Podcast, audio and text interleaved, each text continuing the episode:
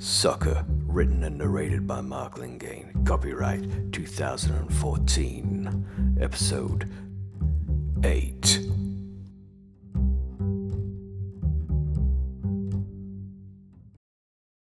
I closed the door to Angelina's disturbing little office. She was alright, a little weird, I'd grant you, and she certainly gave herself permission to release. I reflected upon her ambitions to leave an unwanted past behind, which included me. When I left her little shop of horrors at gunpoint, she had let her dark hair down and looked relaxed as though a great weight or curse had been lifted. She had collapsed back into her great gothic throne her top still hanging open and her skirt up around her waist like some delinquent schoolgirl. I hope she finds happiness, preferably not at gunpoint. I was getting a little annoyed at being considered a machine. Although it had its upside, I was beginning to chafe and I needed to do some serious walking.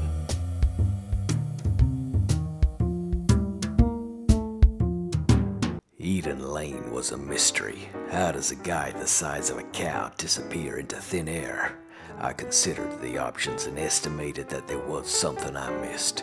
I kicked off a 35 when it shunted into game and trailed down the drag until I found an insidious street. It took several attempts, the lane being deceptively dull. I crawled over every inch of that lane, taking a good couple of hours to do it. There was nothing. A cleanly swept alley with nothing but bricks and mortar. As the sun started to diminish into the late afternoon, I gave up. I was sitting at the stop, waiting for a 35, staring at the vacant little lane when Levi came striding out. I blinked in disbelief. What was going on? There was no way he could have come out of that lane unless he descended from the skies, probably on wings of fire. He hitched his size 10s down the street and I took off after him. He cut through the city park out towards the hill. He strode with purpose, never looking back, his hair flowing and his shirt flapping. Behind the hill was the old, old chameleon church sitting behind an old city graveyard, having been desacralized decades ago, but had been left quiet since. Dark windows punctuated the worn stonework that towered into the sky in true Gothic style architecture. I caught a glimpse of him disappearing in through the front doors, a casual glance over his shoulder before he entered. I waited, hidden behind a large stone angel, to see if he'd stay or not. Ten minutes came and went. I heard the scuffing of feet and dived for cover. Someone else was coming up the ancient path. He looked like Levi, a lot, but younger and not as big. Mini Levi approached the door, looking back over his shoulder, then rapped a quick tattoo on the door. A few moments later, the door opened and Levi stuck his head out before motioning for the guy to enter. The door closed. I could hear voices. The door opened again. Levi walked past with various bits flapping glamorously in the breeze and disappeared into the city park. The sun started to descend behind the church, casting its shadow over the graveyard. I extracted myself from behind the stone angel and approached the great doors. Everything seemed quiet. I placed my hands against the old wood. It felt slightly warm. I pushed the door and it creaked open. It was dim as I stepped inside. It was difficult to see, but the interior looked like it had been trashed. The pews had been destroyed, lying smashed and toppled. A couple of side windows, formerly stained glass, were smashed out with the shards lying around the floor. They crushed underfoot. The place was Class A creepy. Musky smells, dusty eddies, desolation, hardly enough light to see by. Wings erupted from beneath me. They swirled and flapped around, battering me. Then they were gone. There was an aggressive squawk. Just a bunch of pigeons. I sighed with relief. Then there was a gentle sob, distant and muffled. I followed toward the rear of the church. As my eyes accustomed to the low light, I could make out the details of the place. The floor was covered with thick dust, making out the footsteps of any recent visitations. My eyes followed the main set and drifted up into the walls. The place hadn't been desacralized, it had been polarized. Effigies and symbols of adulation had been erected to the darkness. Disturbing pictures of people in unnatural situations adorned the walls in a macabre sideshow of disfigured anguish, with the one constant theme blood. People bleeding it, drinking it, bathing in it. The images added more and more deviations with all sorts of instruments and animals until it ended in one horrific spectacle sitting above the altar. And buried in the center of the image were two winged people, beautiful beyond compare, surrounded by winged animals just like the ones I'd seen in the tank. Behind the picture was a small staircase leading up to the rear tower of the church. The spire sat at the top and the gentle crying was drifting down. The mini Levi appeared to have disappeared, leaving the church in silence except for my footfalls and the crying. The old masonry crunched under my feet. There was only one other set of prints going up. I made my way up through the warm stone column. The steps wound tightly around the center stone column, worn smooth by time. The steps had worn hollows from a million footsteps over a thousand years. There were no windows cut into the walls, making the walk darker and more dangerous the higher it got. A breeze gusted down, blowing a cloud of dust into my eyes. I wiped them, momentarily losing my balance as a wave of melancholia wept over me. There was something very creepy about this place. The tunnel effect of the tower seemed to amplify my senses. My hearing picked up every little creak and groan coming from above. My eyes craved light and I sought the faintest of rays illuminating the edge of the stairs. I made it to the top of the tower now in total darkness. There was a solid door barring the way. I ran my hand over it. It felt like solid metal. I pushed it. It was locked tight. I tried to feel around the edges. There was nothing. The metal door sat solidly in the metal frame that felt like it was cut sharply into the stone. I placed my ear to the door. I could hear the weeping on the other side. I ran my hands over the cold metal again, slower. I could make out a slight raised circle in the right side of the door. As my left hand swept over the metal, my fingertips made out a second circle. I stepped back with the fingertips of both hands in the center of each circle. There was the faintest of clicks, more a detection of the low frequency of something rather than the actual sound of it. The door swung silently in. The light exploded from the room beyond. The sun shone directly into my eyes, forcing me to shield them with my hand. It felt like it was burning my skin away. I stepped into the small room. There, with her hands tied in front of her around a post, gagged, on her knees sat the curves I wouldn't forget. Her head was lowered, and she rose and fell as she sobbed, her hair falling forward to cover her face. I didn't need to see any more to know who it was. Mina. I ran over and shook her. Behind her sat a large stone altar, just like the one in the vinyl, with its great stone demon four stone heads at each corner. This one had 12 inch spikes sticking up from the center. She cowered away, turning farther in on herself, afraid of facing her supposed assailant. I knelt down and gently held her face. She slowly looked up. Her eyes were full of tears. Her face was smeared with dirt. Her arms were bruised. Her dress was torn, showing glimpses over her divine body. Her eyes brightened, then went wide. In their reflection, I caught Mini Levi coming down like a cheap wrestler, all show and no curtains. The stone statue of a demon wasn't a stone statue or a demon. I dodged to the side, catching his arm and twisting him onto the floor. He landed with a heavy thump, but easily rolled onto his side, then up onto his feet. He let out a strange hissing sound and leapt up onto the broken altar. I wouldn't have minded, but it was four foot vertical jump, and he did it without effort. He pulled an 18 inch long red dagger. We all looked at it with various levels of emotion. Mina looked terrified. Mini Levi looked confident. I guess I looked fed up. I was the only one around here without one. He swung it around clumsily. I ducked back out of the way. A couple of poorly aimed stabs and I grabbed him by his hands. He looked taller than when he had walked in, but he wasn't tall enough. I wrenched his arm around behind him, running him forward into the edge of the altar. He dropped the dagger and it bounced away. The sharp point of the altar knocked the wind from him. I kicked his legs aside and he collapsed onto his knees, knocking his head on the way down. I picked up the dazed fool and gave him a couple of sharp slaps across his face. His eyes rolled as he fought for consciousness. I held him up by the collar with him sagging on his knees, blood trickling from his nose. I raised my fist to give him a count out. Then there was a soft cry from Mina. I looked over to her. There was a twist from within my grip. I looked back to Mini Levi. The blood was gone, wiped away, I assumed. He leapt up, but I managed to continue his momentum, lifting him up onto the top of the altar. A stake drove up through his body, leaving him dead with his limbs hanging over the edges, blank eyes staring at me. I felt momentarily sorry for the young guy, but then he had been trying to kill me. I picked up the dagger and sliced through Mina's bonds. The dagger felt hot under my touch and it grew hotter. I threw it aside, it adding to the overall weirdness to the place.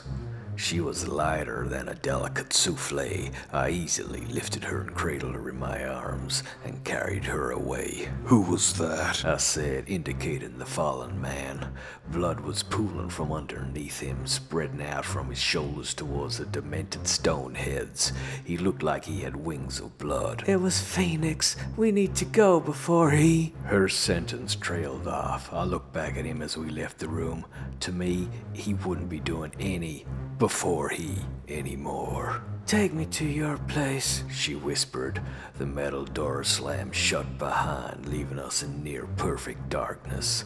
I waited for a moment as my eyes adjusted back to the blackness. It ain't safe. He can't find us there. You did. I started to slowly descend the stairs, feeling for each step as we went. She lifted her hand and gently stroked it down my face. I could see her eyes glowing in the dark. You don't know how long it took me to find you.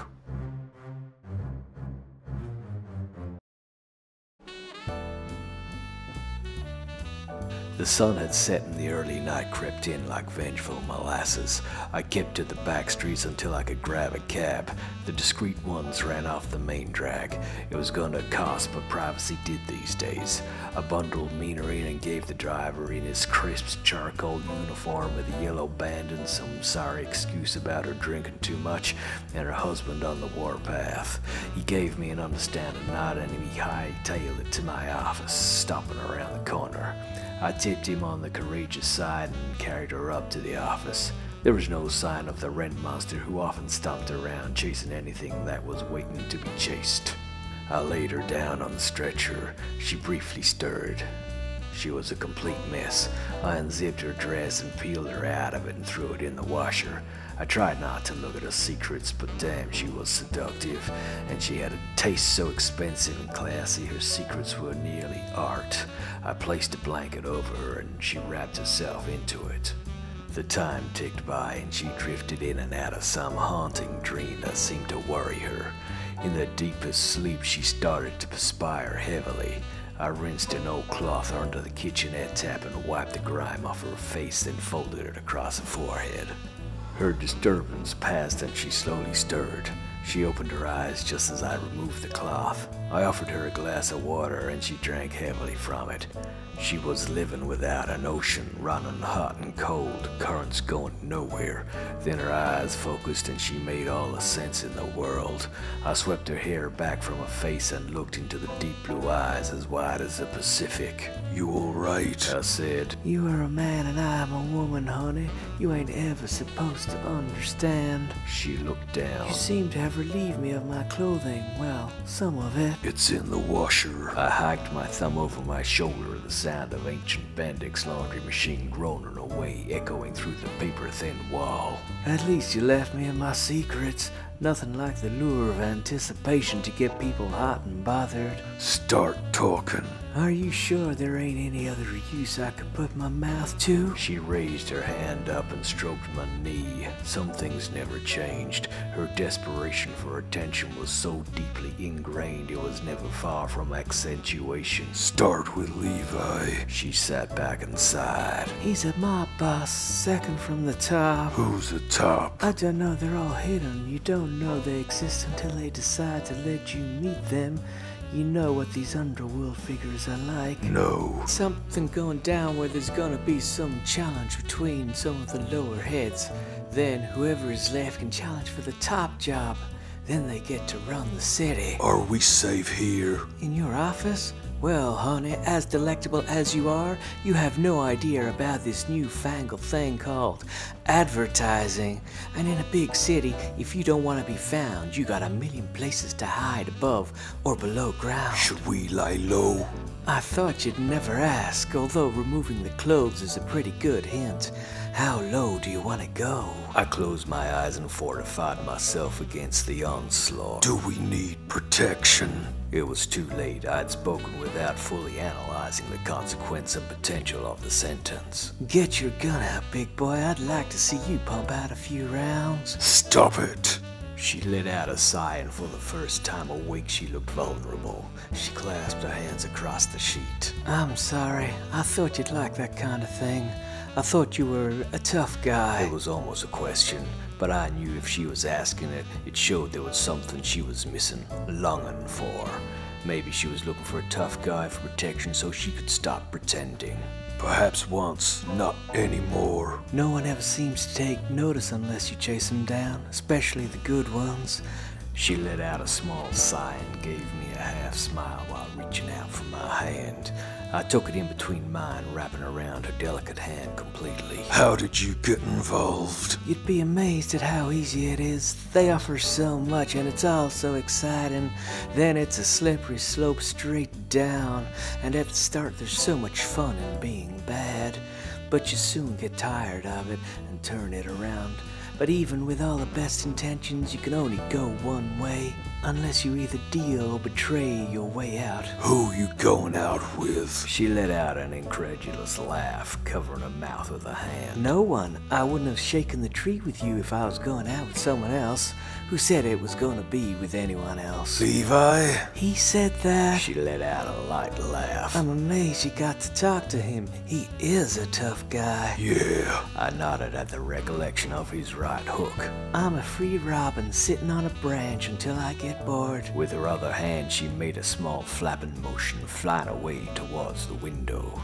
She watched her own hand, mesmerized by it, then brought it back quietly and folded it across her stomach. She looked down for a moment. I'd been trying to get out for ages. I met Hugh and he seemed like someone who had the confidence to get me out. It never occurred to me that he was a plant. What? They were trying to trap me, prove that I was trying to sell them out, of course. I wasn't, but then he stole something significant to Levi and his thugs, and they went all out to get him. Why are you so important? And that little hesitation let me know there was something she was hiding. She masked it with her widest, most sinful smile. Honey, just look at me. How can I not be the most important thing in your life? She was a whole bag full of mental delights that could melt your resolve out your ears, and she played harder, quicker, and more deviously than the star throwback of the Champions League. But she was locking something away with such strength even my Remington unlocker wouldn't work. Although I'm sure she'd want to give it a try. I sat back and thoughtfully scratched my chin. I let a few moments tick by, seeing if she would get uncomfortable. But she would lie on a bed of nails and think it was a princess's mattress, whether someone had peed on it or not, if the inclination took her. What happened at 1969? I found out and felt bad for him, and I wanted to warn him, but he had taken off and I had no idea where he had gone. That's where I found you, but Levi was also looking, and he had fingers everywhere. Levi was out when the messenger came with the news that Hugh was at Limbo's. I went there straight away, but Levi was only a few minutes behind. He found us together and killed the poor guy. One swift motion, in and out. I jumped on Levi, grabbing the knife. He threw me to the floor, but I managed to twist the dagger out of his hands. Then you open the door. She paused, a look of concern flashing those baby blue cheaters. I'm sorry. What did Hugh say? You know him, or at least you can guess. He was full of his own self importance, just like the rest of them. He said he'd got something that would defeat them all. I asked what. He said he'd hidden it as protection. What was he hiding? She let out a long sigh. Don't we all have something to hide? Although at this moment, beneath the sheet, there ain't a whole lot I'm hiding. See? She whipped up the sheet. I laid my hand down over it and pushed it over her. She began to look tired. You look pale. I got up and made my way over to the door. Please don't leave. I'll make it worth your while. She reached out to me, letting her smoky eyes fill out the rest of the sentence, paragraph, and the prose required to fill in the top five bestsellers in erotic novels. We need supplies. I replied. You mean food? Her eyes lit up. I haven't eaten in days. Sure. I gave her a smile and flipped open the door. Lara was standing there, poised to knock.